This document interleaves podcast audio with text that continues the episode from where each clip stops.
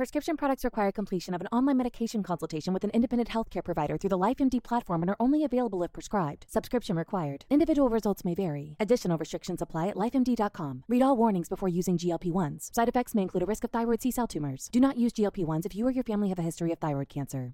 If you've struggled for years to lose weight and have given up hope, did you know you can now access GLP 1 prescription medications through LifeMD? LifeMD is now offering eligible patients online access to GLP 1s, the breakthrough prescription medication that can help you lose body fat and weight. Listen to what people are saying. You just take your shot. It doesn't feel like you're on a diet. What I wasn't expecting it to do was to shut off the food noise. This was life altering. And if I can do it, I feel like anybody can do it. And here's the best part your insurance may cover 100% of the cost of your medication. So go to trylifemd.com to have your eligibility checked right now. Get started today at trylifemd.com. That's T R Y L I F E M D.com. Save big money now on new siding from LP Smart Side at Menards. Update and beautify your home with your choice of 13 timeless colors of pre finished engineered siding. It's durable and includes a Sherwin Williams factory finish paint warranty that means no painting for years to come. View our entire selection of siding from LP Smart Side today. And don't forget to check out our flyer on menards.com for all the great deals happening now. Save big money at Menards. Looking to bet on the NFL this season? There's no better place to wager than betonline.ag. From spreads to totals to player props, you can bet on anything and everything NFL at betonline.ag this season. BetOnline is the official provider of all betting lines used on the TDN Fantasy Podcast and the DraftNetwork.com. Go to betonline.ag and start wagering on the NFL, college football, and so much more right now. TDN Fantasy. The TDN Fantasy, the TDN Podcast. Fantasy Podcast with your hosts Paige Demacos, Jamie Eisner, and Jake Arians. Welcome into the TDN Fantasy Podcast. Paige Demacos, Jake Arians is back. It's a good, it's a good, it's a good welcome to be back episode of the podcast. He was on against the spread, but this is the first podcast episode back. And Jamie Eisner. And uh, what a way to enter the chat, Jake. What a way to just Ooh. come on back coming off a big old victory against the New Orleans Saints. So just take a minute to breathe it all in, man. You got to be. Did I hear you say good. something about eating a W, Paige? I just ate a big old fat ass steak and it was made out of a W. Absolutely. I mean, I'm, I'm riding on pure adrenaline right now. This is phenomenal. Let me just say, this is the uh, you know, if you were watching a movie, this would be the part of the of the movie where they would warn you ahead of time about the things that are going to potentially be said or done in the movie, right? They give you a little warning, right? They give you the PG thirteen rated You're watching R. Sons one, of Anarchy on FX. Yep, this, this show has sexual violence, explicit language. Watch at your own risk. This is that show.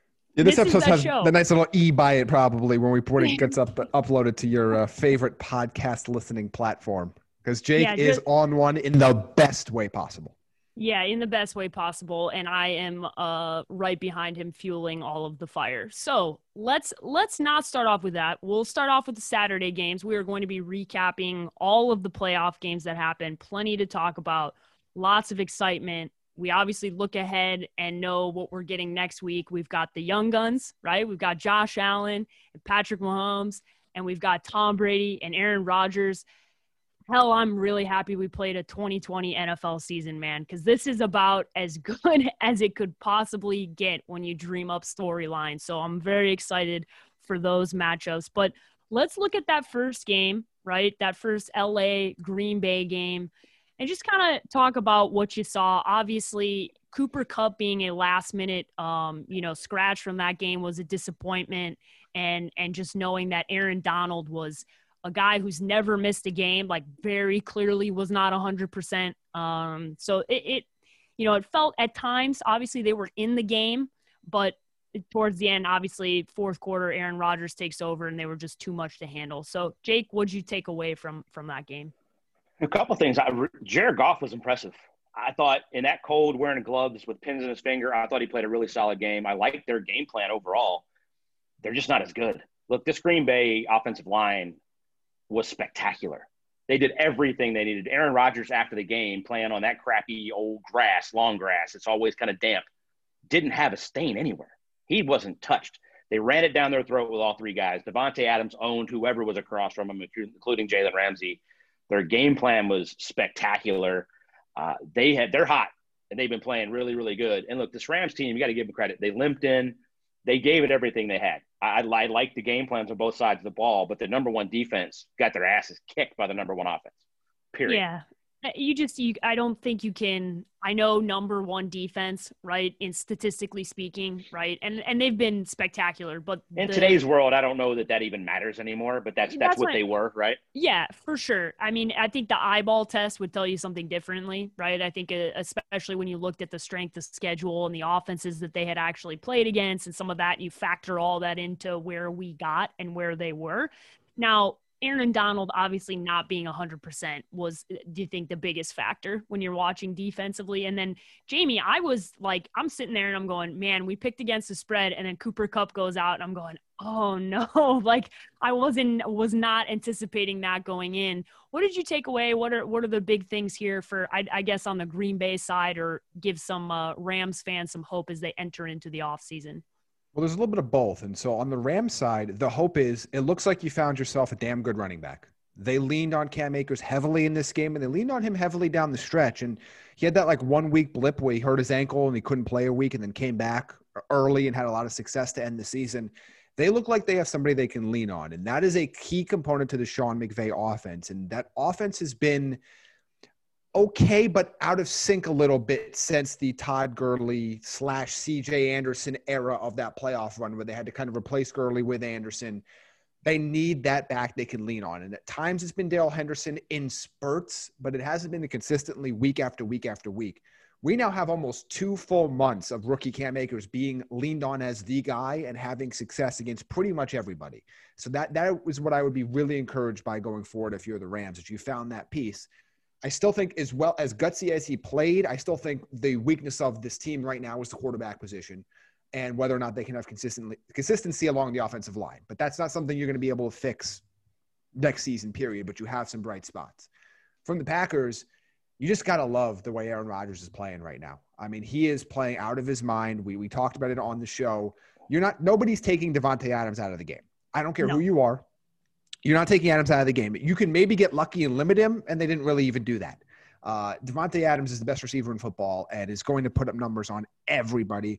Was really good here. The Packers were able just to, with Aaron Donald out, and this goes back to the fun social media conversation that took place at random parts in the middle of the season. But with Aaron Donald out, they ran it down their throats, and they knew they could. They came out and said, We can run the ball, and we're going to do it with all of our backs, and we're just going to beat you down and beat you down and beat you down and they had a lot of success. That's really the only reason why this game was even remotely close because it takes a little bit of time to run the ball effectively and keep doing it. The Rams weren't, they were in this game in score. They were not in this game in spirit. At I mean, what were the point, first three drives, Jamie? Like 12, 11, yeah. 10 plays, just boom, boom, boom, all the way down the field. It was just, it was so Mix impressive. That offensive line played so good. Allen Lazard had big, had a couple big plays in this game as well, and you know to atone for some of his mistakes the last couple weeks. I mean, they, this this Packers team with that offense can compete with anybody, and when their defense has a lot of talent, it doesn't always manifest itself into production on a weekly basis. But if you just look at the names on the depth chart on that side of the ball, they have talent. When they are clicking, they can be difference makers. Uh, you know, the Packers were my pick to come out of the NFC. They're still going to be my pick, even though I, am really looking forward to two of the hottest teams in the NFL facing off against each other. Uh, I, that is going to be, I mean, both these games are must see TV for different reasons, but I don't know if you could have, you, you I'm just flat say, you couldn't have a better Final Four than what we have. But incredibly impressed by the Packers and can't wait to see what their performance is like next week against Tom Brady and the Buccaneers. Absolutely. Yeah, there's there's going to be, you know, for all Rams fans, this is our our cheap plug where I tell you to go over to draftnetwork.com and jump inside the mock draft machine. It's now that time of the year for you, so you can go in and dial in to figure out what's going on at the draft. You can join Cabo. Okay, that's where every, all the NFL teams are making jokes about being in Cabo. So go ahead. You you can meet everybody, the Titans and the Ray, all those guys. They're all meeting down there. So go ahead. That's what you're going to be. Saints already got the their charter. They're on the way. Yeah, I heard. I heard Drew's got a, a one way ticket there. Um, Yes, James, go ahead. No, just no, but speaking of this, and, and, I'm glad you brought this up because I'm all for the Cabo stuff when you're winning. Yeah. Like Jake and the totally Bucks agree. can say it. Call Dave say it. 100%. Jamal Adams, you lost to this team. You I don't agree. get the shit talk on social media. Yeah, I'm neither do sorry. you, Chase Claypool. Shut the hell up. Yeah, you guys Yeah. lost. You're a To them, dumbass rule from looking like an absolute fool because the Browns could have won that game today. They're going to get Yeah. bounced next week. They kicked your ass. You don't get to talk I- shit about the team that kicked your ass and who they play the next week. Yeah, sorry. You lose that right when you got your asses kicked. I Rant over. love that you. I love that you guys brought this up because this was going to be my final thoughts, but I'm glad you tapped into it because Will, I love you, bro. I love Will's my boy, man. Will Compton, that's my dog. But you guys are like salty little babies over here celebrating these guys. With you already been in Cabo, bro. Like that's where you were. Your you tan were there is a deep. week early. Like you, yeah, exactly right. You got tapped out the early, like wild card weekend. So I get it. You want to celebrate the Ravens going out. And listen, from a fan perspective, I love this. Okay. Rivalries, things that go, anything that you can do to make that happen. The players going chirping back and forth on social. Let me be very clear. I am all for this. I want more of it to happen. It's fantastic for the league. Having players chirping at each other and whatever on social just builds up that passion for the fan bases. So I love all that. But I gotta I gotta watch out for my boy, man, because I gotta have him have him looking good. And he can't be doing that. So I've already told him, I said, Well, listen, I appreciate the hell out of the crying Jordan meme because it was right on point Yeah, it was ready to rock the second that it ended. And I was like, the timing is impeccable and I love it. But the Cabo stuff specifically, I'm like, bro, you guys are all you're you're Cabo. You've been there for a week already. Like, let's You chill could be doing Hawaiian Cabo. Tropic commercials at this point. You've been there long enough. Yeah, and like Jamal, like all these guys, I'm like, I want to be like, dude, like, did you see how the Seahawks season ended? You guys were the favorite. Like, come on, like you get you got to chill a little bit with all, Jamal, with all this especially, Cabo dude, talk. you just spent five years trying to get out of New York or whatever it was, and you spent half a season in Seattle and get bounced in the first round. Shut up, man. Yeah. Come on. At It, home. uh, act like At you've been there. I I would say that, but he hasn't. Never there. been. Uh, That's Yeah. exactly right. So he doesn't he doesn't know how to act like he's been there. All right, let's talk about this game since we were kind of alluding to the uh, conversation that was happening um, around these two teams uh, post game. Really, more so. Buffalo Bills seventeen, Ravens three. Shout out Bills Mafia. So happy for you. So happy for the city of Buffalo. So happy for Josh Allen. Uh, there are individuals that I root for out of pettiness. This is one of them. I absolutely love that Josh Allen is just sticking the middle finger to everybody who said he was going to be a bust coming out of coming out of the draft, right? And there's a lot of you, and you're still trying to fight it, and the man is playing in an AFC Championship game. Let it go. Ain't no Just fighting let it go. No, it's over. It's a wrap. It's it's done. Vince We'll Carter. stick you in the category with yeah. freaking Claypool and Adams and Just Will stop. acting looking like a fool if you want to fight it at this point. You, that's exactly right. But I want to go to obviously we can do our takeaways from Buffalo's side, but let's hit the Ravens first. I think obviously you know Lamar goes down at, in this game towards the end, and that's obviously a disappointment. But I didn't think that that team was going to come back and beat Buffalo anyways. Um, so I, I understand the you know the what if scenario, not really in this in this case. But what do you guys take away from Lamar, right? Because we we were excited. He got that playoff victory, right? He got that off his back.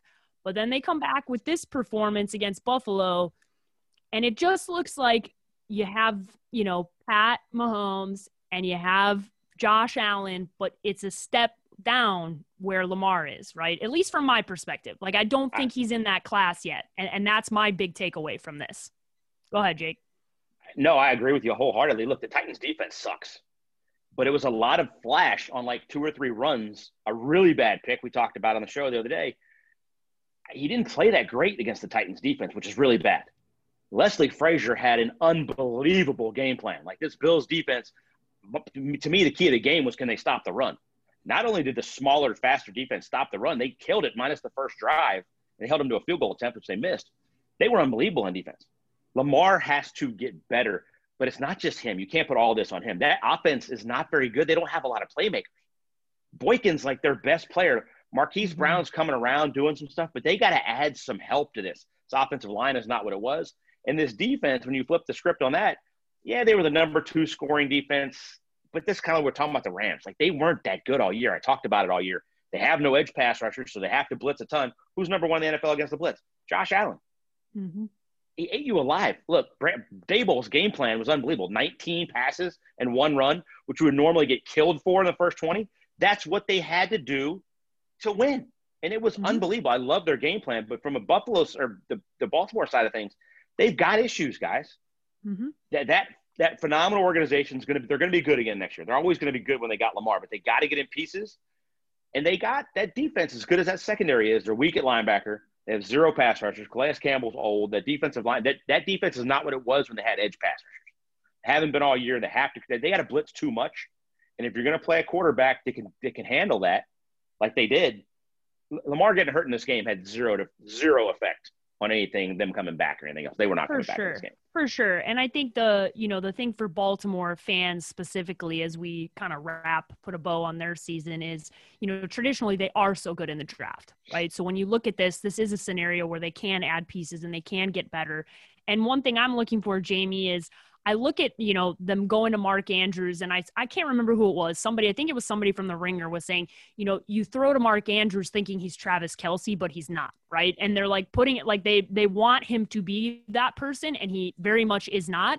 And to Jake's point, they just don't they do not have a lot of pieces, right? He does not have Tyreek Hill and Travis Kelce like Patrick Mahomes does. He does not have Stefon Diggs like Josh Allen. There's no, you can't look at Josh Allen's progression this year and not point to the fact that they added arguably the second or third best wide receiver in the NFL to that offense this year, right? So I think I'm hopeful in this offseason that one of the things they're going to prioritize, Jamie, is is a wide receiver.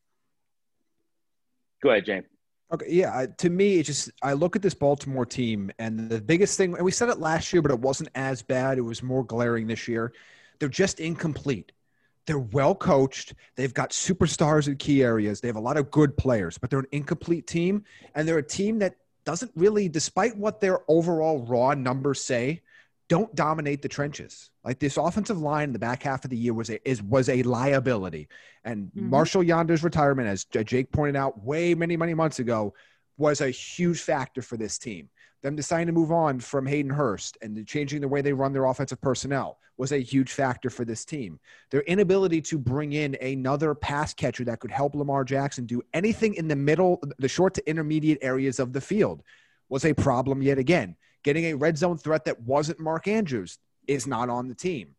They don't have a, a trustworthy pass rush, and, and in the NFL, you can give up a lot of yards now. But in the NFL, you ha- this version of the NFL, you have to get pressure without blitzing. If you can't do that, you're going to have a hell of a time trying to win a Super Bowl. It's just not going to happen. And you got to be able to get pressure with those guys, and they haven't been able to do all of that they, they, they lead the league in rushing, but because they rush so damn much, like it, it's one of those ones where yes, they're good at it, but they also do it way more than everybody else. So looking at some of these raw numbers can kind of skew things. They're an incomplete team right now on both sides of the ball, and they're an extremely incomplete team on offense. Lamar Jackson's still an incomplete quarterback, but if he had some of these other pieces around him, he's got the just outstanding talent to rise, to, you know, to raise the tide of all these players. They just don't have those pieces right now. When they add them, or if they add them, I mean, we thought they were going to do this last year. They really didn't. Like, I love the J.K. Dobbins uh, addition, and he looks like he's going to be a good one for them. But J.K. Dobbins didn't help them. I mean, I, I guess he had a good stretch, stretch run, so maybe it sounds weird, but J.K. Dobbins didn't help Lamar Jackson's progression. No. And It's a good way to put it. You've got to, pro- and I understand that he was a second round pick. He wasn't one of these first round picks like these receivers. In hindsight's twenty twenty, but they need to add people that can help Lamar Jackson to give him some more options. Like we still, Mm-hmm. he's just. That's the biggest thing I look at this Baltimore team. Like you have talent, you have a lot of pieces, you can do things really well, and you're extremely well coached, and that's and that gets you. That gets you such a high floor that they're going to be in this conversation every single year. But if they're going to best Patrick Mahomes in Kansas City, which is still the ultimate goal, whether or not Kansas City wins the Super Bowl and repeats this year or not, the goal for the next five to 10 years is, in the AFC is who is going to beat Kansas City. And that has been Baltimore's big bugaboo these last couple Jamie, years. I'm, I'm haven't it. glad you brought up the raw numbers part because that was going to be my final thought on the Lamar Jackson thing. Lamar Jackson can throw, but until they get him a Deebo Samuel and a Brandon Aiyuk, can you imagine mm-hmm. him playing with run after the catch guys like that? The problem with Lamar's game is I don't give a shit what your completion percentage is. I want to see what the ball looks like and where that completion is. If you're throwing an eight yards, third and six, and you throw an eight yard comeback or a little curl, and he has to dive and catch it, I- that's not. I don't care that that's on your completion percentage. Now, can you throw a little six yard in and he catches it and he runs for forty? because you threw a perfect spiral in the perfect place. That's the mm-hmm. next step of Lamar's game, but they got to get him players like that, or it doesn't really mm-hmm. matter. He throws too many ugly balls. And this is where we go back to the evaluation that we're about to get into in the spring. Throwing motion matters. How it looks coming out of your hand matters. When you're evaluating a guy on tape and there's no wind and it's 80 degrees or you're in a dome and he's throwing ducks, I don't care that it's semi accurate. That doesn't translate very well. Lamar's got to throw a prettier ball, an easier catchable ball, a more run after the catch susceptible ball, but not all of it's on him. They got to get him some players like that. And in that offense, he's your guy. I'd love to see them get Deebo Samuel, Brandon Aiyuk, thicker run after the catch type players. That would be a phenomenal addition. And I, the way we just talked about that, Jamie, you almost feel like they overachieved because they are so well run and so well coached. I, I wasn't really a believer all year, and then they were one of the hottest teams in the league going into Buffalo the other night. But that's almost because they they are so well coached. They finally got a little healthy, and they I almost feel like they overachieved because they're, they're they have some serious problems. They get the absolute most out of every player they put Well on the said. field. I mean that that is how it is. I mean, I mean, I, I- I like some of these guys, but do we really believe Gus Edwards is a top twenty running back in the NFL? He's a good complementary piece. I like a lot of things that he does, but you put him on um, most other teams as your lead, quote unquote, lead back. No, he's a a short yardage guy for 31 teams. But the way they use him, the way they've mixed in J.K. Dobbins, like I mean, they just they get the most out of their guys, and they were aggressive. You know, th- th- they were aggressive in you know being able to pick up Calais Campbell off the scrap heap. You know, being able to get Yannick Ngakoue. Like I mean, they they were aggressive in what they did. They were aggressive in the Marcus Peters trade a couple years ago. I mean, they they do. They're such a well run organization, and they have enough talented pieces that they're always going to be in this contention. But you also look at this team and go, if they don't win a Super Bowl with some of these guys, it's gonna feel like a disappointment. and they're course. never they're as long as Patrick Mahomes can stand upright, they are mm-hmm. never going to be the favorites in the AFC. Period. End of story. That doesn't mean they can't do anything, but right now, this team doesn't have the horsepower on a consistent basis to go into Kansas City and win. They have never done it with Lamar Jackson, and they're not going to until they have give him a little bit more help and he continues his progression. Like I know everything falls back on him, and we're not being unreasonable. We all love Lamar Jackson, and by the way, him after that loss, still being able to sign autographs for kids in the Buffalo Classy airport, kid, man. Yeah. just unbelievable. Uh, it- it is just to me, With a diagnosed concussion. That's a great point, Jamie. he is a man and a player I would love to lead my football team. Absolutely. Totally agree. And so there's we have nothing but great things. But again, as we talk about the context and scale, we're grading Lamar Jackson on superstar scale. And Yes. and to be fair, right now, he can't touch Mahomes. And right now, this season, he can't touch Josh Allen. Doesn't mean he can't get there. Doesn't mean there aren't that it's all his fault. But if we're grading him on, are you one of the best players in the entire National Football League? There's still more to be desired there, and there's still more for the Ravens to do to help him. and it's not even it's not even just the National Football League. You're talking specifically his conference, right? His And division. His, his division, his age group, his his hey, these are guys who are your direct peers, right? Mahomes and Josh Allen now uh, above him and winning the MVP put him in a different light, right? Put him in a different pedestal. What I want to see with Baltimore is there's this very specific look you can tell when you see Lamar and he starts to he's he's having to put way too much pressure on himself to do it all for himself, right? He has to put everything on and what he does when he defaults to that is he starts to run, right? Because that's what he that is what's natural for him. And they need to get him to a point where he has enough weapons that he can count on who come in for him clutch that the default mode for him is not I'm going to run because that's the best option for me. Because that worked against Tennessee, but it didn't work against Buffalo. And and that's the next progression for him is yes, he can throw, but he needs to be able to count on that in crucial moments, not his running. That that can't be the default mode. And he's still he's always going to be the most electric quarterback running the football by far, but he needs to be able to run. He needs to be able to throw. He needs to do what Josh Allen did, Paige, the last two years. Make a Exactly. nice progression with how you throw the football. And the, Yep. the, the Baltimore Ravens didn't do what the Buffalo Bills did. Give him a freaking Stefon Stefon Diggs. Give him That's another exactly piece. right. A well-rounded, run after the catch guy that can do it all so he can take that progression. He's damn capable of it.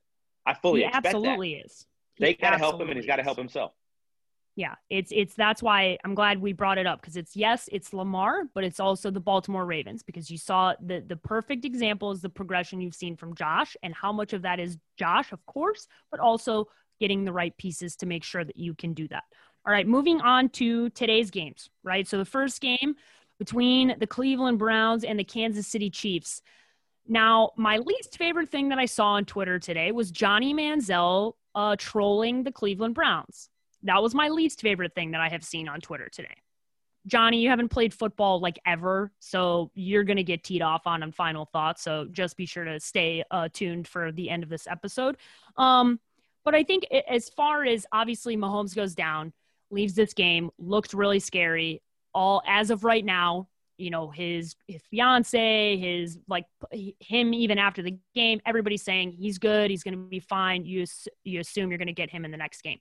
But from a Cleveland side, you know, obviously that specific play that you point to is the touchback, right? Because you obviously you get that and you score that touchdown there. And I think there's with or without Mahomes, I think that's a di- this is this becomes a different game. And I was really impressed with Baker, guys. That's my takeaway from this. There was a lot that I liked from Baker in this game, and I don't think Cleveland fans should leave this feeling totally defeated because I think there was a lot to like, even though you know, the Henne moment happens and everybody's riding Andy Reid. I get it. I understand it. I'm driving it too. It's exciting. But I think that Jake, I guess you obviously know that that market well. I think you should I think you should leave with a lot of positivity around around that team.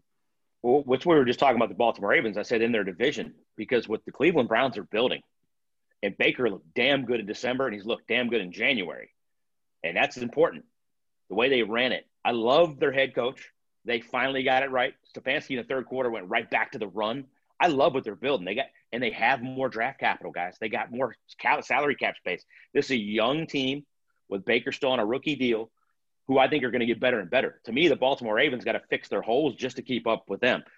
Pittsburgh, who the hell knows? I don't know if they're blowing that up or they're going to try to run that back with the same thing, but they are third behind these other two that we're talking about. Oh, by the way, the Bengals don't suck with, Joe, with Joey B coming back and the weapons that they have, but they're all looking up at Cleveland. You ought to be damn proud of what you put on the field. You get a stupid bullshit rule that still exists in the NFL with this touchback thing.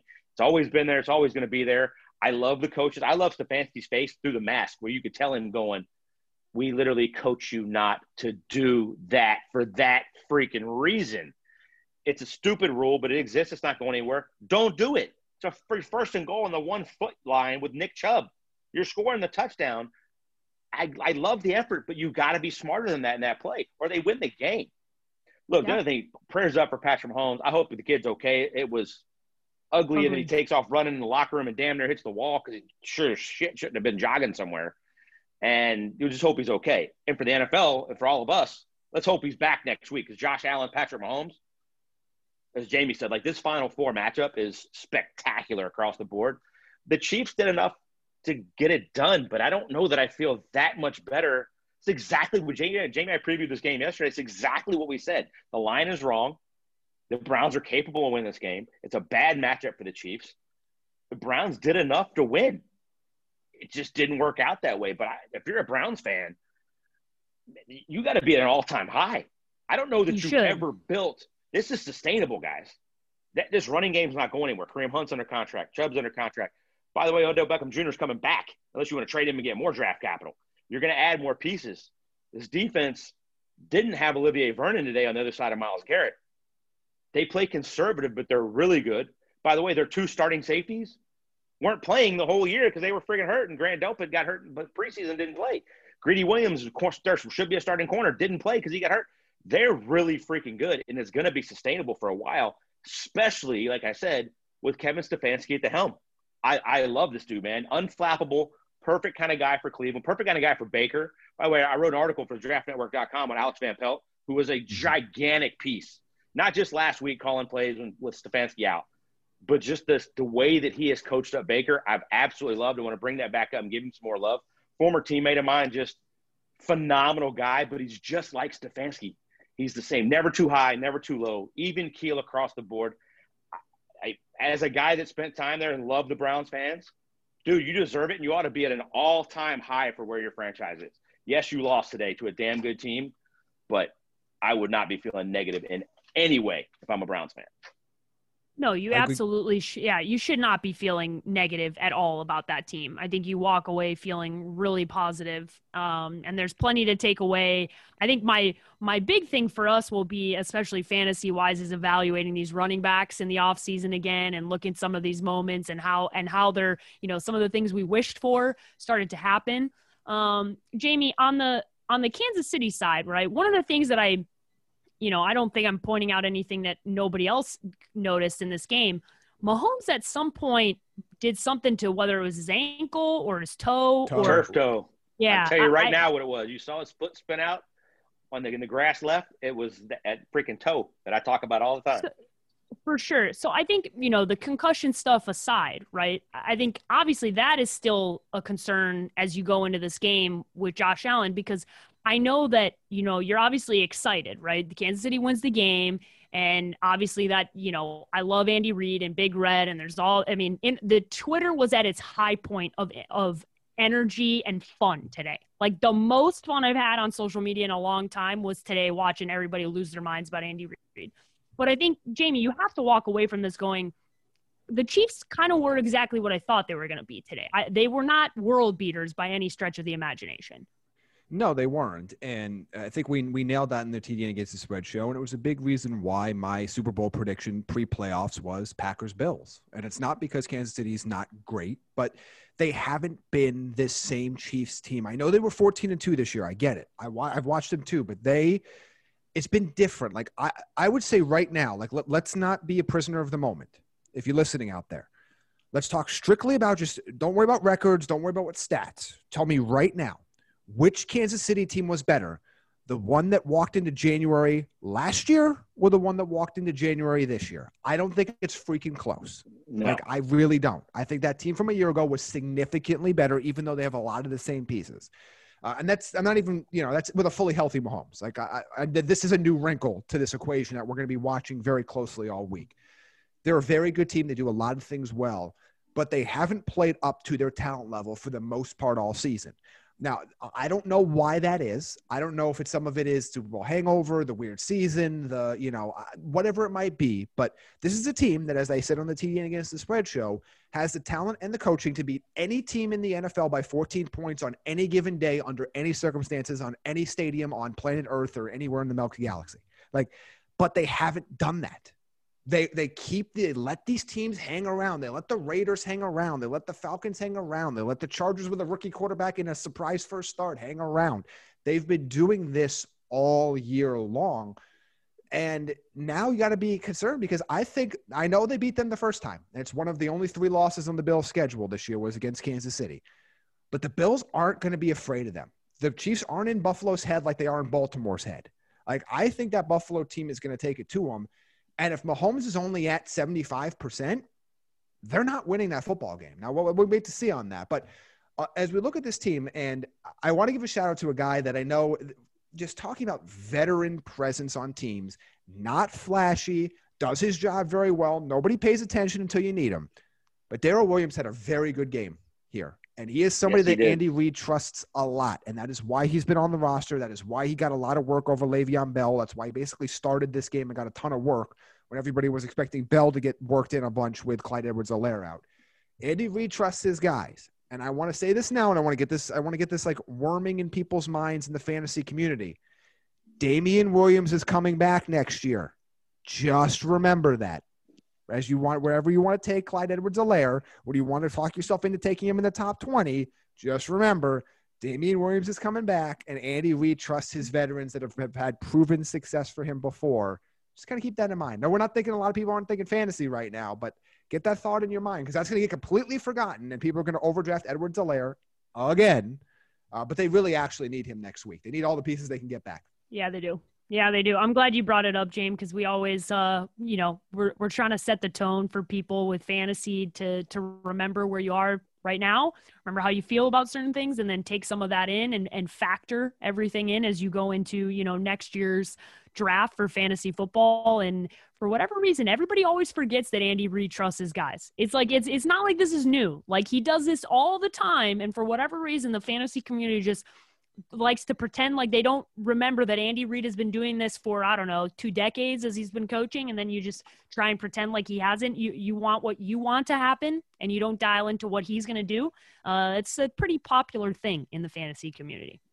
Always, that's why I always say it. It's not about what we want to happen; it's about what's most likely to happen. And two quick points here. One of them on that same regard, and one of them on the Browns. Uh, the first one, and again, if you look at the matchup, Gus Edwards, J.K. Dobbins, another split again in the game we just talked about. So we, as we're looking for fantasy purposes, with I mean Ingram's going to get cut, but Edwards is probably going to be back as an RFA. There's going to be some sort of a timeshare there. Just be aware of it. It's not saying J.K. Dobbins isn't great and that he's not going to be a really good fantasy player, but just be aware there's going to be a split. Uh, before we get off this game, I do want to talk about the Browns really quickly here because there are a few exceptions, but I truly believe across the sports world, there is a stepping stone to success. Rarely, rarely do you see a team go from out of nowhere to winning whatever league championship they're in. There's a stepping stone for success. The Kansas City Chiefs have done it. And I think this is a stepping stone for the Browns as well. You rarely, like I said, go from perennial non playoff team to winning a Super Bowl in one year. It just doesn't happen that way very often. A lot of times it takes making a playoff appearance or then winning a playoff game. Look at what Buffalo is doing. Like, look at the path Kansas City just followed. Look at the path Buffalo's following. Cleveland can follow that path as well. And I think that's what I would look back and be very encouraged that this team has a really, really good chance to win their division next year. And I think that you've you've gotten this monkey off of your back. You might be playing a bunch of home games in front of the dog pound in the postseason in January in freaking Cleveland weather. All of a sudden, with a lot more mm-hmm. playoff experience under your belt, and a lot more confidence. All of a sudden, that's a really good position. Now you're in a tough conference because you're still gonna have to get you have to get by Mahomes at some point, but you're in a really good position to make some noise. So you should be extremely encouraged by this. This was a huge step forward this year, and you should take an equally big step forward next year, health permitting. And they're built yeah. for that, right, Jamie? I mean, like they built this team for home games in January in the cold with a quarterback that can handle it and a coach that's super chill and a defense that's going to add pieces with that running game.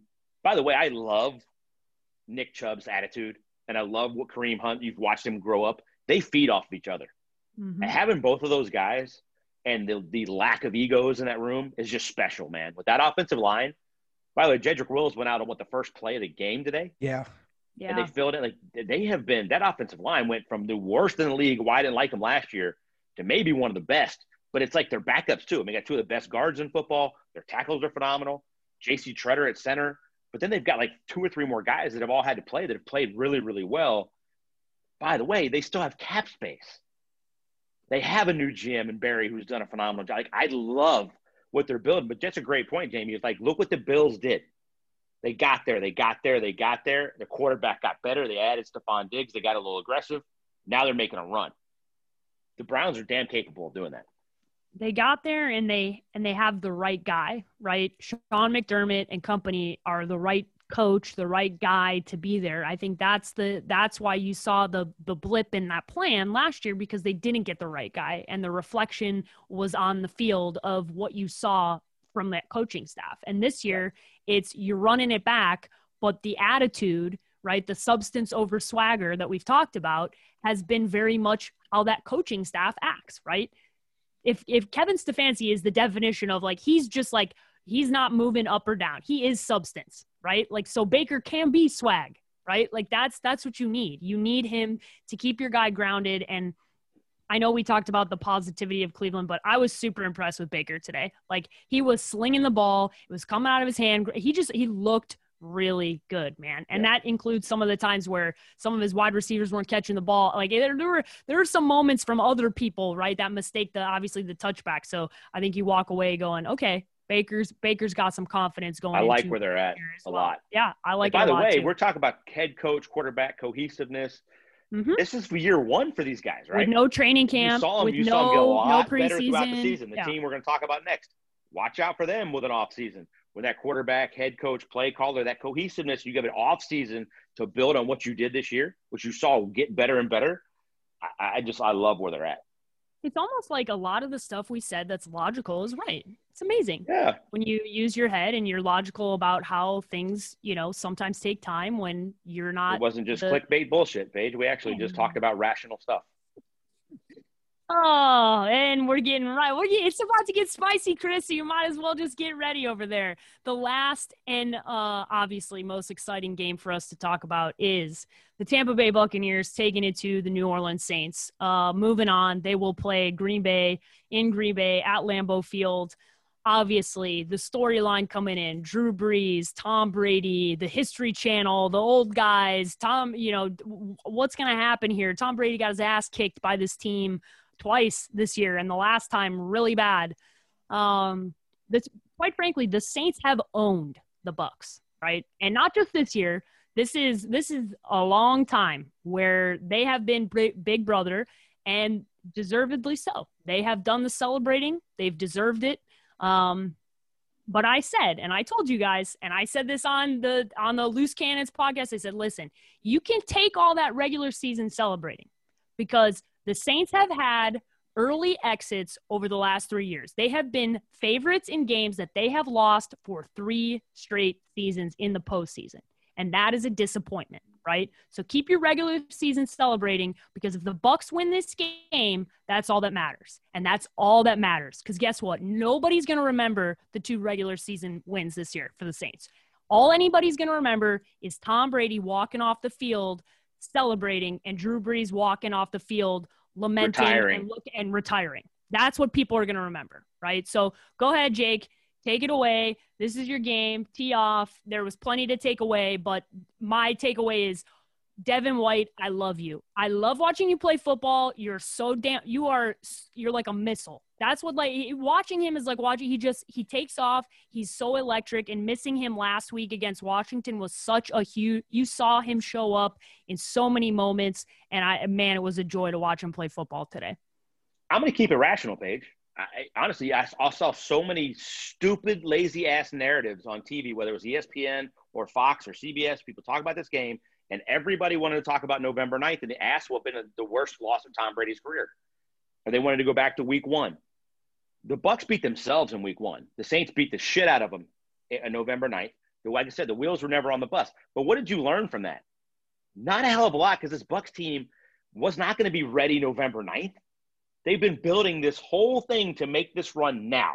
They limped into week 13 to their bye week. Now they've won six straight coming out of it. Their quarterback's been phenomenal. And this entire game came down to Todd Bowles and a phenomenal game plan. They played two man under for most of it. They mixed in some of the cover three that they've been playing. Sean Murphy Bunting, who's been up and down, made some huge plays. Devin White was spectacular. That defensive line got enough pressure on Drew Brees. By the way, Michael Thomas, zero catches, two Blanking. drops. Your little sweep thing from November 9th, you might as well waited on that, bro, because you played three times and you damn sure didn't sweep anybody. Uh, they're- a Jameis Winston reverse pass, Carlton Davis blowing the coverage, four guys going to Alvin Kamara away from getting their asses whooped. This Bucks defense beat the shit out of this New Orleans offense. They handed it to them. They were more physical. All I heard coming in was how they've gotten their asses whooped. They've, the Saints have been more physical. The Bucks needed to show up. They showed up and they ran it down their throat on offense with both guys. Brady made, made enough plays, but this was about Todd Bowles and this defense finally showing back up to me. And it wasn't close, guys. Re- three picks, four turnovers, no turnovers on offense. They started a little slow. They got going, but they stayed with the game plan. I thought it was phenomenally coached on both ends, and the guys made enough freaking plays. And Rojo and Leonard, playoff Lenny, God bless you. Playoff Lenny is playoff like- Lenny is like rookie so Lenny. fun. Yeah, And then Rojo talking about Devin White looking like he was shot out of a cannon. A 90% Rojo with a quad, like in the second half, looked like he was in fast forward. Everybody else was playing a normal speed game. And it was a Yeah. bullshit holding call on that long one. I mean, he was, I- they, they, but they ran it down their throats for one of the best run defenses in football. And they didn't start slow. I give Byron Leftwich a lot of credit for sticking with it. Coming out the second half, they give up a long touchdown drive. They're down 20 to 13, and they went right back to running the football, which gave Tom a little more time in the play action. Tom Brady played just good enough, made enough plays to win the game. But when you're talking about getting hit in the mouth, little brother found some brass knuckles, dropped their sack, and knocked big brother the hell out. That's what happened. Now they're standing over him going, eat this W what? Because the, the, the, this was the turning of the tide in this division, in my opinion. The Saints have owned it for a long time. Drew Sure, Brees is on his way over out. They're two hundred Yeah. million dollars over the cap. They're not going to look anything close to this next year. And in my opinion, this Bucks team's 20 to 30 percent better next year than they are right now, barring injuries and whatever else. When you give Tom Brady and this offense an entire offseason to tweak and do all this little stuff that they wanted to do, because his defense is young for the most part. They're going to Oh, be yeah. bringing almost everybody back. They're going to be better. But today was a monumental day in the history of the Buccaneers. They've been to the NFC Championship. I think this will be the fourth time. But guys, before last week, they'd only won six playoff games in the history of the franchise. Yeah. Tom Brady now has two. So a third of your freaking wins you've ever had, now a quarter of them belong to Tom Brady coming to town. And oh, by the way, BA. Yeah. Um, and we'll get to that BA part in the final thoughts. And don't think, don't you think I forgot about all of you on Twitter and national TV and everywhere else that like to open their mouths? Two things here, Jamie. One, love playoff Lenny, right? He tells Rojo, F that injury, Ro. You only get chances these off this off this often, right? Like you don't get chances like these. So he's there like this whole dialogue of him in on the sideline yelling at Rojo, telling him like, dude, I don't care that you're injured. Get your ass out there. You gotta play. The quotes coming from Trevor and all these guys post game are absolutely hilarious, going back and forth on that. And then I think the other thing is maybe a little swagger back for the secondary, right? That has just been getting worked, right? Like they have had a rough time over the last couple of weeks and, and really the back half of the season. And I love, I got Carlton Davis on Twitter quote tweeting a tweet about Michael Thomas saying, Oh, slant boy, right? And I'm like, we got the swagger back because if you're not talking in the secondary, it's not a good sign because the best secondaries talk a lot of trash. And I feel like they're going to come out of this with a lot of confidence, Jamie.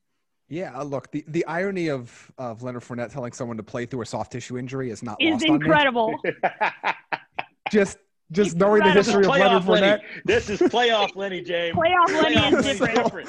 But again, he's grown up too as a player, uh, Yeah. a, a lot and a lot since his LSU days. I mean, so I got to give him credit for that. But it is kind of funny in that context. Uh, this is this was such a fascinating game because you know if you didn't have the, these poor kick, uh, kick or punt return coverage teams, this game doesn't even stay close. Like Tampa's defense, to me, they won this game in the first quarter. And what I mean by that is they want because they, this could have easily been 14 nothing New Orleans in the first quarter, and all of a sudden you're scrambling, you're thinking about we already got two losses to this team. We're all and they didn't. They held steady, held them to two field goals, particularly the one where New Orleans starts on the 21. They basically start in the red zone and you hold them. That set the tone for the rest of this game. Uh, look, we talked about this on, on the Against the Spread show. It doesn't; those two games don't matter in the context of this game. The two teams that are playing matter, and right now there was no hotter quarterback and no hotter team than the Tampa Bay Buccaneers and Tom Brady. They have been on fire since their bye week, and the Saints have But been up and but down. Jamie, they played the Detroit Lions and the Falcons twice and the Vikings. Oh, and the Washington football team. They're not any good. They're not really hot. Well, it, it- but see, that's the thing. It's like, look, I've, I'll give you. There's a couple of these other teams, but I've been screaming it all year. The Washington football team is is one of the most difficult teams to play against in the NFL. I don't care what their record says. The way they're coached, the way that defense plays, they are a tough out from. I don't care who the quarterback is, even like that is a tough out for anybody. And I've been saying that all year. But the Also, Bucks are wasn't hot. Atlanta, the team that played Week 15 in Kansas City and was uh, dropped an won that game? interception in the end Yeah. zone by Patrick Mahomes away from winning that game. Just uh, okay, just Didn't just the so we're Minnesota Vikings clear. beat the shit out of that Packers team in November by Yeah, running it down just, their throats? Just, just and making we're sure making their we're own keeping playoff notes run. I'm just, correctly. just yeah, just, trying to just remember some notes here. Taking Yeah, notes. it, it just it, it's always fascinating to me because it's you got to watch it two in front of you. And by the way, that's a good lesson for I think uh, uh, for Bucks fans for this coming week. Of I think we're getting a one-score game in the NFC Championship game. I don't care. Yeah, I don't think this is do, like do week not talk three to or me. whatever that was. Yeah, Yeah, don't talk to me about that happen last. Packers game. No. That ain't happening for anybody, for anybody involved. But to, to me, like I looked at this game and I, I love the game plan. And boy, if is there anybody having a more like tough luck last like few weeks than my boy Chris Godwin? Like he is No, like man. this close to like He having more a drops than his entire career last week. And then he almost makes one of the most spectacular freaking catches you've ever and seen can't hold it through the ground. and he can't Like, do it. And he drops another one that was another play, a bunch of plays he normally makes. You can't help But but it- think that that's that freaking hand. But my God, you're right. Oh, it, it's it's got to be. But uh, but to me, I, I think as we look look through all the Buck stuff, I think we need to be remiss if we don't talk about the end of what we just saw, which was 100%. by all accounts the last game that we're going to see from Drew Brees in the NFL. And it while it wasn't quite as pronounced as like Peyton Manning's last season, you could tell it's over. And if this game was a real true indication of he just doesn't have it anymore, and he's trying, and he's got it, he might have it upstairs, but his body's failing him, and his arm is failing him. And I mean, there was there was one where he, I think he completed one like Emmanuel Sanders, twenty yards downfield, that looked like it was looked like a punt almost the way the ball was fluttering through the air there. I mean, they're really he only attempted one deep pass. Oh, they did. They, the Saints only attempted one deep pass, and it was with Jameis Winston running the play that the Bears couldn't execute the week prior. I mean, so it's a double troll to Paige. Um, I didn't tweet at her because I, I was I wasn't sure if she was into some of like the mighty swells, and I was just going to get a resp- like an 18 page response back, and then I I, Listen, want to I make sure I still had a job I- on Monday morning, but I got I got trolled about that, and then I hit them all with the Jameis eating the W as a reminder of it's very cute that you celebrate you scoring a touchdown during the game, but sh- show me the final score, right? Oh, Like, I oh, was like, of that's it. That's. I was like, uh, same with the Cabo trip, just same Cabo Yeah. trip as the Bears. I say la vie, Saints, enjoy. it was it was pretty funny there. But to me, It I, was I look back, hilarious. it, it's been it, it's been a hell of a career for Drew Brees, and I think it's so easy now to look back at what he's done and appreciate it. But remembering just all of the uncertainty that was around him in his last playoff game in San Diego, hurts his shoulder. Last game in San Diego, where he hurts his shoulder.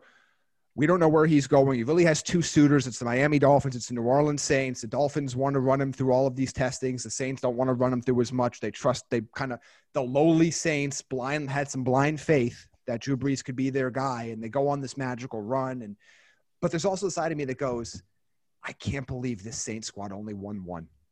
Yeah. yeah. Like I feel, and there's going to be a lot maybe of the most teams from this era. overachieving career and maybe the most underachieving at the same time, which is a crazy thing to say. And this one they can't blame on Tom Brady. Like you can like on a lot of teams, like a lot of players can, can blame Tom Yeah. Brady for the reason why they don't have it. Uh, it's interesting because like we're looking at them as like they've been these major contenders and they're always in it, but they have these heartbreaking losses prior to this year. The, the Rams loss, the, the the Minneapolis Miracle loss. But there are a lot of times they beat down the lost. Vikings put on them last year. Yeah, but a lot of times they just flat out just lost. Like they lined up their best and lost, even though they were on paper the better team. And it, it's just it, it's this weird legacy of. It's, it's an awesome redemption story. It was, you know, it was a tough decision, but you knew he was kind of coming to an end. They already drafted Philip Rivers. Well, I guess they already drafted Eli and traded Rivers, but you know what I mean. Uh, they already had him there, and then gets hurt and says, "All right, we're kicking you to the curb. We're going with the young guy." And it's been a hell of a run. Uh, definitely somebody you root for. And I, I this is I can't imagine this is not the end, and it's been a hell of a career. But there's also, and obviously he's going to the Hall of Fame. There's no question about that. But there's still like a little voice in the back of my head that goes, "Man, like I can't believe he only got one with that team." And by the way, we're trending to that direction with a guy in the Pacific Northwest at quarterback as well. Of like, damn, maybe they're only going to get one. And it's Yeah. nothing wrong. They're a lot. They're great players. Ask Dan Marino. He would he would give his left arm to have one. For one, So there, there's no shame in having just one. I'm not trying to say that by any means, but this was a team, and this was a quarterback, and with a coach that was built to win multiple Super Bowls, and it just didn't quite manifest, despite the fact they were favorites or among the top two in the NFC for what feels like what ten years now. Mm-hmm. yeah, at least. especially Well in that said. Well said. division especially in that division right where you're just like you're chalking up you're you're a divisional winner you're getting a home game in the playoffs a lot of time they were losing in the postseason in the play you know like those are some of the things you'll probably look back on and, and obviously be disappointed but i think you know right now I the my initial thing is I want to dunk on the Saints, right? And I did plenty of that on Twitter, right? And it was all deserving. And I will probably continue to do it for another 24 hours. And then I will get over get through my petty stage and I'll be able to look back and look back at Drew. And listen, before I had a vested interest in the Bucks, I loved this team. Like I love Drew. I rooted for this team, but this is Bucks number one enemy, right? So I had to this is this has become a new okay, I I, I can't dial in. At least they deserve much. it now, though. Yeah. Yeah, that's They were number one exactly. enemy because you were jealous as hell of what they've been doing for the last decade. That's of now course. you've brought some people to town that have earned the fact that it turned it into a rivalry at a close game, and now they can be your number one enemy because you actually did something about it. because you actually did something about it. But I think when we, you know, when we look back on Drew's career, obviously, and and more so, you know the time frame of Katrina and everything that happened in that city and what he what that Super Bowl meant and what you know he meant to that city and what he and his wife and family have done for the city of New Orleans for you know a decade plus like I would be remiss if I didn't mention that just it, when it comes to football, right? There's the legacy of winning a Super Bowl, but it, when it comes to being bigger than football, him and the the legacy that he leaves for the city of New Orleans is so incredible. Uh, because in one of the most trying moments that that city has ever had, he was the light at the end of the tunnel for this city, right? And I think that that is to yes, he didn't get the Super Bowls maybe that he could have, but I think he has one and he has the ultimate like I am this, you know, godlike figure in this city and will be forever. Hit forever Absolutely. in New Orleans. Absolutely. and deservedly so. And I think just and we as we try to put this in more context, maybe for fans that maybe only been watching for ten or fifteen years that are listening to the show, just the fact that the Saints have been perennial Super Bowl contenders for this long is an unfathomable accomplishment given where they were twenty years ago. Like it's look, just I- it's I- unfathomable. I spent a year co- rooting my ass off for the Saints. You guys know I'm in love Sean Payton and Drew Brees together and have for a long time. Got a ton of respect for both of them. And Drew Brees is the absolute epitome, perfection of what I say all the time. The quarterback position is played between your ears, not between the lines. It's still going to be like that when we're evaluating these guys coming out this year. I want to see the ones on the board that are doing it all like Drew did. His body left him like Peyton's did, like you said. But 1996, my dad was in his organization. I was going into my freshman year of college, spent a ton of time there in the summer before I reported camp. I remember the Saints you're talking about, Jamie.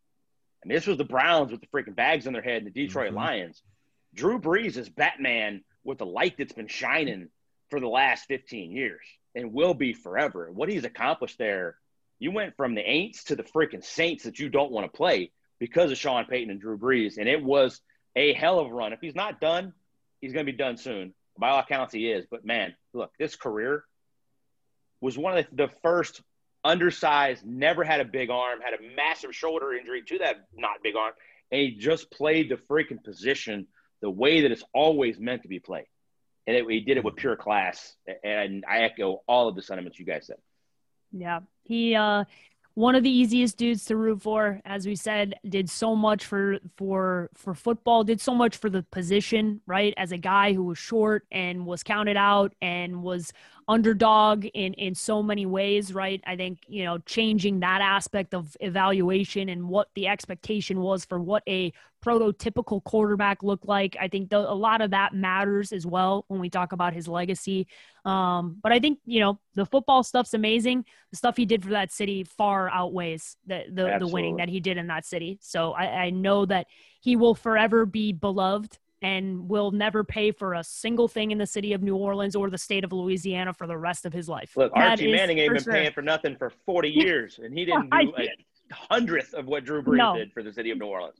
trust me that was my first my first uh, experience in new orleans and realizing wow they really are why does archie manning get so much love and then i'm sitting there going dear god what's this going to be like for drew like he's never going to pay Anything he wants. Yeah for for the rest of eternity that is for sure And it's going to be weird seeing somebody else operating that offense because we don't know Oh, who it's gonna be. Like it could be Taysom Hill. It seems like he's the front runner, but Jameis is a free agent. I don't know if he's coming back unless, I mean, he's not coming back for the minimum, I don't think, unless you're going to promise him the starting job. Uh, No you don't. chance. You have all these cap problems. Like I'm trying to remember who was the last starting quarterback before. Was it Aaron Brooks? Like who? Who did Drew Brees take over? I mean, it's been Yeah. So think, yeah. long. Uh, it's it's It's- going to be strange, and and they're in a weird spot, and and maybe this is a tangent for another show, but I wonder how long does Sean Payton does he want to be around there? Is this the time where maybe you're able to trade in the next couple of years, Sean Payton, try to keep replenishing with young, cheap assets because you're not competing in 2021. You just, it's- you're not, not without Drew Brees and not with this cap situation, even with Drew Brees. Like I think the Bucks, again, health permitting, always you know asterisk everywhere. Bucks can win this division by four or five games next year. Like I don't know if there's another team with a winning record in the. I don't think there's another team in the NFC South with a winning record besides Tampa. i agree as I it just- sits right now as it sits right now yes chris enter the chat So Jamie asks a question, and as the producer, I go and find the answer. Aaron Brooks was the starter before Drew Brees in 2005 when he hmm. played 13 games, but that's not what I'm here for. Oh, I'm here for 1998, in which Kerry Collins started seven games. Not really that notable. Jim Everett still there? Uh, no, Jim Everett was in '96, but thank you for the for going down memory lane with me here. You're welcome, my brother. Uh, more importantly, the fact that in 1998, the New Orleans Saints had two different starting quarterbacks that went by Billy Joe. They had Billy Joe Tolliver, and then Billy Joe Hobert. I you can't make this stuff up. Like you can't make. I I, I go to find Aaron The Brooks, and, and I get two Billy Joes who played who started games for the New Orleans Saints. Billy Joe Tolliver, cannon, by the way. Oh, absolute God. for an arm. Started seven games in '99. Version If like there was- Johnny Lee Higgins for the Raiders. A if number there of was years back, the ever a name that embodied the South and Louisiana as a starting quarterback, Billy Joe. Billy Joe in Louisiana. My word, That's such a all I great name envision is- too. It's so But not just one, NFL two, films. di- two different guys. Two different guys that were Billy Joe started a game in 1998 for the New Orleans Saints. By the way, uh, Danny Wuerffel started the other four games that year. In case you're curious. God bless that place. That is absolutely Appreciate incredible. like we said. what you've had with Drew so like you man. said, Yeah, it's it- been a struggle. Appreciate Uh, what you've had. Exactly. Appreciate what you've had, and then if you don't appreciate what you've had, I have it. I have a great thing for you to do. Go to Wikipedia.com and look at what the Chicago Bears have had at starting quarterback for the history of the franchise. Right? If you ever, if you're ever feeling bad for yourself, just go look. Go look for the entire history. Billy Joe Tolliver would be like third in all-time passing list for the Chicago I'm Bears. just telling. I'm just telling you. Just go look, and trust me, you will fancy yourself the luckiest person alive after you read that list. I I totally tell you that will happen 100%. All right, final Guy thoughts. threw for 10,000 yards. Billy Joe Tolliver threw for 10,000 yards That's what career. I'm saying. He'd be he would be on the top of the Bears list. Yeah, he'd be top eight. You think we're joking, but we're not. Uh, I we're think he not. might be We top did. We, six. That list that we went back- over that night, I think he'd Where's be top six. Yeah, Where's I need. Hanky Poo? Where are you at, babe? yeah, Oh Hank? my God! It's. I was gonna say, Chris. I need to know. You need to pull that up while we're in the middle of final thoughts. Jamie, I'm gonna let you go first. Final thoughts on today's pod. I just want to echo the sentiment I brought up earlier in the show. I don't think there's a better Final Four in the NFL than the matchups that we're about to get. Uh, you just want to talk about narratives for a second. And yes, you have the very easy, the old guard in the NFC versus the new blood in the AFC. But to me, like I look at Tampa Bay and I look at Green Bay, and you start to talk about the narratives around some of these guys. You talk about where we saw Aaron Rodgers only a few months ago. Not that anybody doubted his talent, but all we could talk about was the Packers didn't do enough in the draft or free agency. The Packers weren't able to bring them back. And by the way, I don't think just because they get here that excuses all that. I know I've seen that narrative going around, but I think it's important to realize what he has overcome. This has been a team that was, we thought, rightfully so, probably uh, had a record better last year than their actual talent level. This year they came out and they played an extremely high level all year long, and Rodgers went on the ultimate FU tour and just just been torching teams. A few what two months ago people were talking about oh T- tom brady's washed. Uh, bruce arians doesn't know how to use him. Like they, they, they don't have this connection. Like he just he's just not going to fit in bruce arians' offense. And arians doesn't know how to coach tom brady. And this is going to be a disaster. And now look at the nfc championship game with the two teams in the NFC playing at the absolute highest level possible coming in here. Neither one of these teams backed into anything. And and I think I love that. I don't want this is not a team hanging on. These are two teams that have been playing at their peak recently and are going up against each other's two Clydesdales for a chance at the Super Bowl. For two quarterbacks that just want to add to their ring totals. On the AFC side, I am fascinated by this matchup, and I hope Patrick Mahomes is healthy enough to play because you have two quarterbacks that are going to be, we expect to be near the top, if not the very top of the league for the next 10 years. You have a guy that we already know is going to be there in Patrick Mahomes, already proven that he is a superstar in every sense of the word. Then you have another player that has come through uh, just un- the talent difference and the difference in what we've seen from him year over year is unlike any player I can imagine. Like the jump that Josh Allen has made from from year over year, and more importantly, from two years ago to now, is just it's almost unfathomable. It, it it's almost not believable if you didn't watch it with your own eyes. I think this is, has a good chance to be this half decade's version of Colts Patriots. I think that's what this could be. If everybody stays healthy and these teams are both well positioned, they're not in cap trouble, They have their they have capital in the draft. Like this is not a team that's mortgaged their futures for anything. These are two teams with two young stud quarterbacks, coached extremely well, that has pieces that can continue to get better over the next few years. I think this is going to be part one of what could be an epic playoff rivalry in the AFC for years to come. And I just can't wait for these two games. I just hope uh, Patrick Mahomes is healthy enough to play in this game because I feel like it would be, we'd be robbed a little bit if we don't get to watch Mahomes and Allen go head to head in the night game on championship weekend. No, not a little bit, a lot of it. If that doesn't Yeah. happen, I'm I'm hopeful that we get in and totally agree. Chris, did you find the Chicago Bears numbers for me so we can, uh, you know, lay this on me thick so I can just be, you know, more upset about the inevitable shit that I'm in for for the rest of my lifetime as a Chicago Bears fan? Billy Joe Tolliver's career yards of 10,760 would put him fifth all time on the I Chicago told you, Bears I list. told you it was top five. Only, only about 500 yards short of passing Jim McMahon. Just to put this in context. Oh dear God, that's that hurt. Eh, That hurt. oh. Paige, Uh, that hurt. yeah, Paige, I'm I- sorry. I, you asked. I'm sorry that I had to deliver, I that, told you it was deliver that top to you, five. but yeah, that's brutal. Ryan Pace, you can totally redeem yourself.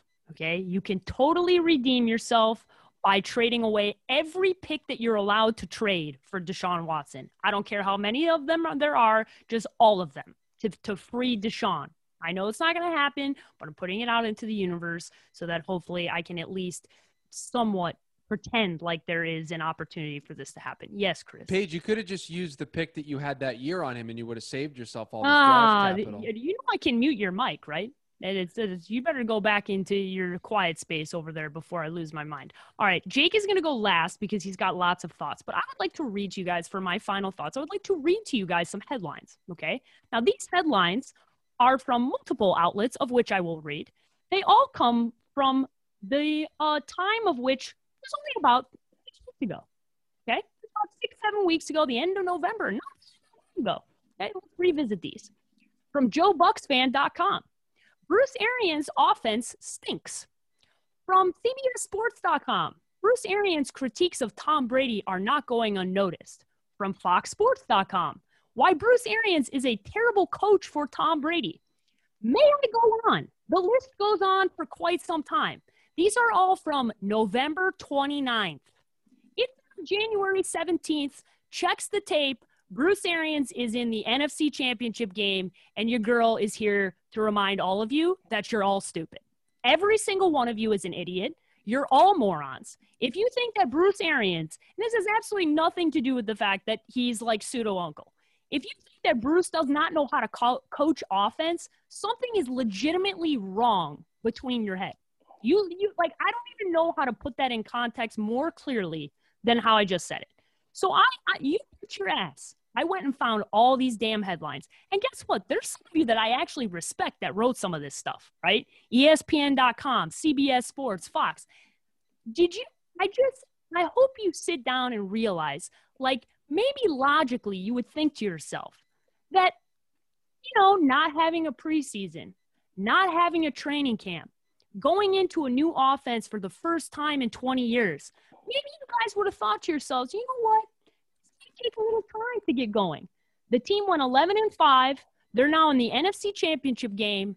And not long ago, you were writing about how this offense stinks. And there are some other ones in here that are a little bit more ridiculous that I'm not going to get into on this episode because you better believe I'm going to bring this back up. Okay. This is not the last time you're going to hear from me. But this is this is a this is to show the amount of overreaction that happens on a week to week basis in the NFL because this is Bruce is one example. There are many examples of everybody freaking out when this team was in a winning position the entirety of this year. So, Bucs fans, I hope you take a chill pill because I know a lot of you read joebucsfan.com. Okay. I know many of you read that website. So I hope you guys have all taken a collective deep breath and realized that the Tom Brady experiment did in fact work out. You guys are playing in the NFC championship game. You just retired Drew Brees. Is there anything more that you could possibly want? I, I, I have nothing more to say. I'm going to drop my mic and walk away because that's I. It's I. I looked at it. You guys, but you knew I had it prepared. I've been saving a lot of receipts, including ones from Bucs fans. So I had to. I had to revisit this conversation. So on that note, Jake, it's all yours. I took that big piece for you because I knew you I knew you had your own version of it, but go ahead. The the floor is yours. I was calm until you went down that path. And I didn't really know that I was going to run with this the way that I thought I was going to. But if you're wondering about BA coaching offense, all he does is give you a top five offense every year. Seven years as a head coach for the Buccaneers and the Cardinals. By the way, just averages 10 wins a year. Second time in the NFC Championship game. Did it again five years ago. This time his quarterback's healthy. We'll see how it goes. But uh, for all of you lazy, turd people in the mainstream media that needs your bullshit, dumbass producers to give you a storyline, you, Rob Ninkovich, you, Dan Orlovsky, you, Terry Bradshaw, you, Colin Cowherd, who BA is getting fired, replaced by McDaniels, and you, all the other jackasses that I can't think of right now because you're more worried about clickbait than doing your goddamn job and sounding like a decent person on the media that fans, by the way, listen to. ESPN's broke. So what do they do? Talk shit about Tom Brady and BA all the time because they're in New England and they're going to move the freaking needle and people will actually pay attention to their sorry ass programming. But if you freaking narrative people, the producers behind the scenes, actually did your jobs and we got to critique you and fire your ass for not winning enough games, that's what we should be doing. We should be keeping all the receipts and writing this shit down that you get paid to talk about this and put this stuff on the air. Let's talk about how good you are at your job. Let's fire your ass and replace you with somebody else. Oh, by the way, ESPN can't do that. They got to they got to have Marcus Spears and Dan Orlovsky on eight times a week, or Rob Ninkovich, because they can't afford anybody decent. Let's talk about how good you are at your job picking games. I guarantee it ain't what Jamie and I put up this year. Guaranteed. Chris, you had a lot of freaking editing to do there, brother. I love you. I hope you leave some of the emphasis of the and the you at the end of it because there's probably 15 I'm forgetting. But I've been sitting on this for a while with this bullshit narrative of, oh, there's friction or BA's taking money and going to the league and getting replaced by Josh McDaniels and whatever else people want to listen to to move the needle. Come on with that bullshit. I know we're all fighting for clicks and it is what it is. But what happened to journalism? Speaking something that's actually the truth or having a freaking source, not just being an asshole to be an asshole so more people listen to your dumbasses. Thank you. Uh, just out of curiosity, guys, where is Josh McDaniels? Because he's interviewing in Pittsburgh, in Cleveland, or in, uh, Philadelphia. In, yeah, interviewing right. for the Eagles job that he won't take. It's interesting. It's it's interesting. I thought this time of the year he'd be uh in Tampa at the facility. That's that's what I was led to believe at the end of November. Yeah, because that's what maybe, Tom wanted, what, apparently. Maybe if you just had two hundred fifty thousand more dollars. Maybe on a but listen, you all deserve that. You did. Every single person that listened, you deserved it. You deserved it because the reality is Jamie and I both went to journalism college, right? We both went to journalism school. Jake has a different perspective because he's a coach's son and he deals with it from a totally different lens. And I have started to understand that by talking and building relationships with athletes and coaches. You're talking about human beings, okay? So every time you get on the, the air and you act like an asshole, because that's the proper word to say it, right? You act like an asshole and you speak out of your ass because you don't actually have a source. You didn't talk to Tom Brady. You didn't talk to Bruce Arians. You didn't talk to Byron Leftwich. And you sure as hell didn't talk to any of the offensive members of that team. Because I can assure you, if you did, you would have heard the exact opposite. Because anytime you talk to anybody on this team all year long, Mike Evans, guys that have been there, they knew what it was like before and they know what it's like now. Go talk to Mike Evans. Go talk to Mike Evans. See if he he and Jameis Winston were very close. See if he misses playing with Jameis. I guarantee you he does not. He's playing in an NFC championship game this year and and played in a postseason game for the first time ever. Won two games, caught a touchdown, tonight in that game was a huge moment for him. Love that for him, right? You're watching this. I just, you know, it's it's worth repeating to go back and look at some of this stuff because as Jake said, there are no receipts. The producers, the people on the air, nobody calls you out. You get to say whatever you want and nobody comes back for you. That's why as not to get sappy with my dudes because I love I love poking fun at Jake and Jamie. Okay. I love that's a that's a national pastime for me. Okay. But But these two, they put themselves out there all the time by doing all the picks, and they tell you what they're doing. They don't they don't hide away from it. They put the numbers right in front of you. This is what we've done. This is what we're doing. This is what we did last year. This is what we did the year before. So they're not hiding away from it. They're telling you exactly what they've done. So I think that's the difference to give to give some love to my guys to end this on a positive note, right? What, what stupid ass thing you got to say now, No, Chris? You're gonna come in and piss me off. Oh, that's stupid. We're having Okay, a what- roast of both of That's what these saying. guys on Speaking of Wednesday. receipts, Like we're like on this Oh, show, just- we are going to poke fun at all of the stupid Yes. things that are said because we So- are up Yes. to the things, stupid things we say, and that's what we're doing on Wednesday. This- and Jake, don't worry, I didn't forget about you. You're making an appearance in the roast on Wednesday. Hell Wednesday. yeah, as I am. And Chris has been teasing this like one thing that I don't even remember what I said. I said something about Jamal, Jamal and I still have no idea what I said. This is the worst take I've ever heard. It is. It is brutally What? bad. Ooh, I don't know. What about I mean, the worst Rams take you've there, ever heard that. Hold on there. The worst take I've ever would say heard. worst take you've ever heard that didn't come out of your hmm. mouth because like it's a whole different. Oh different. yeah. I, I go worse. I Grading have scale. worse takes than this. But for you to say this so unequivocally, it, it's gonna. It's it's bad. It is I, I'm bad. fascinated now. I I have can't absolutely Wednesday, everybody. I forgot we Yeah, were doing this that. is- yes, Wednesday, this is- everybody. Wednesday's show. I have absolutely no idea what Chris is talking about with this Jamal Adams thing, so I'm really excited no for clue. this. I have no idea, but to to that point, we'll put a bow on this conversation. Accountability matters. It matters across the board for everybody, or it should, right? And I love that we're always accountable for everything that we say because we should be. We should tell you guys, hey, we messed up on this. But when we say something, it's because we're talking from a place of knowledge. It's not from I I stand by everything I say. I know the two of you feel the exact same way. It's it's not I'm not trying to manufacture storylines. And I'm honestly quite embarrassed by the place that we've gotten to as a collective media with what we put out on a day-to-day basis. There is Thank you. plenty of good there is plenty of good shit to put out there. There is plenty of good stories to tell. There is plenty of meat on the bone and you don't have to do that. So, hopefully people get smarter and just stop clicking on it. Like you- you don't don't don't give it a retweet. Don't quote tweet it when you're pissed off. Just let it lie. Because the more you the more visibility you give to it, the more it continues to happen. All right, guys, let's end this with telling everybody how they can follow us and inevitably, uh, you know, tell all of us that uh, that are upset with us dunking on uh, insert whatever we dunked on in this episode. Jamie, how can everybody follow you? Follow me at Jamie Eisner on Twitter. And Jake, Oh, and if you have anything to say, please, I'm going to say this twice. Jake B. Arians on Twitter. That's Jake B. like Bruce Arians on the Twitter. Okay. Please hit me up with anything you got to say. And if you're a Bucs fan that still wants Jon Gruden or don't appreciate the coaching staff Oh, that you Christ. have, move your ass to Jacksonville and go wear some freaking teal and root for Urban um, it, it's it's blocking season, guys. I'm just telling No, you right no, now. I'm blocking nobody. I'm I'm ain't blocking, it. Well, I'm blocking muting you. everybody. I bring it on. You want me now? I've been quiet as hell for freaking 13 weeks, biting my damn tongue with this shit. Bring it. I ain't muting anybody. Stone cold sober. Y'all better watch out.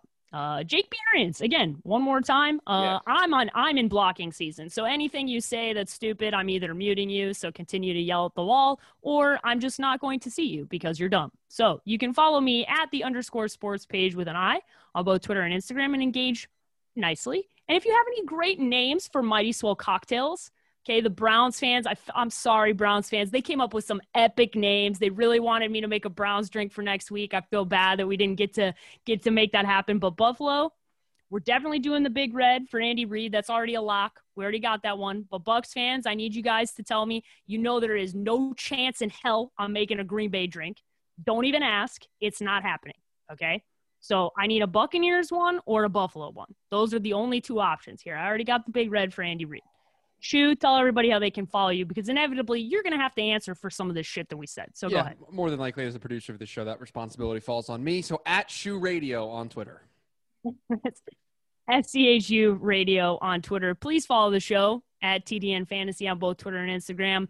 Leave us a review. Uh, especially after this episode, I can only imagine what what type of review you're gonna have to leave us. But feel free, please do, uh, and be back on Wednesday for the roast of both Jake and Jamie. It's sure to be a great episode.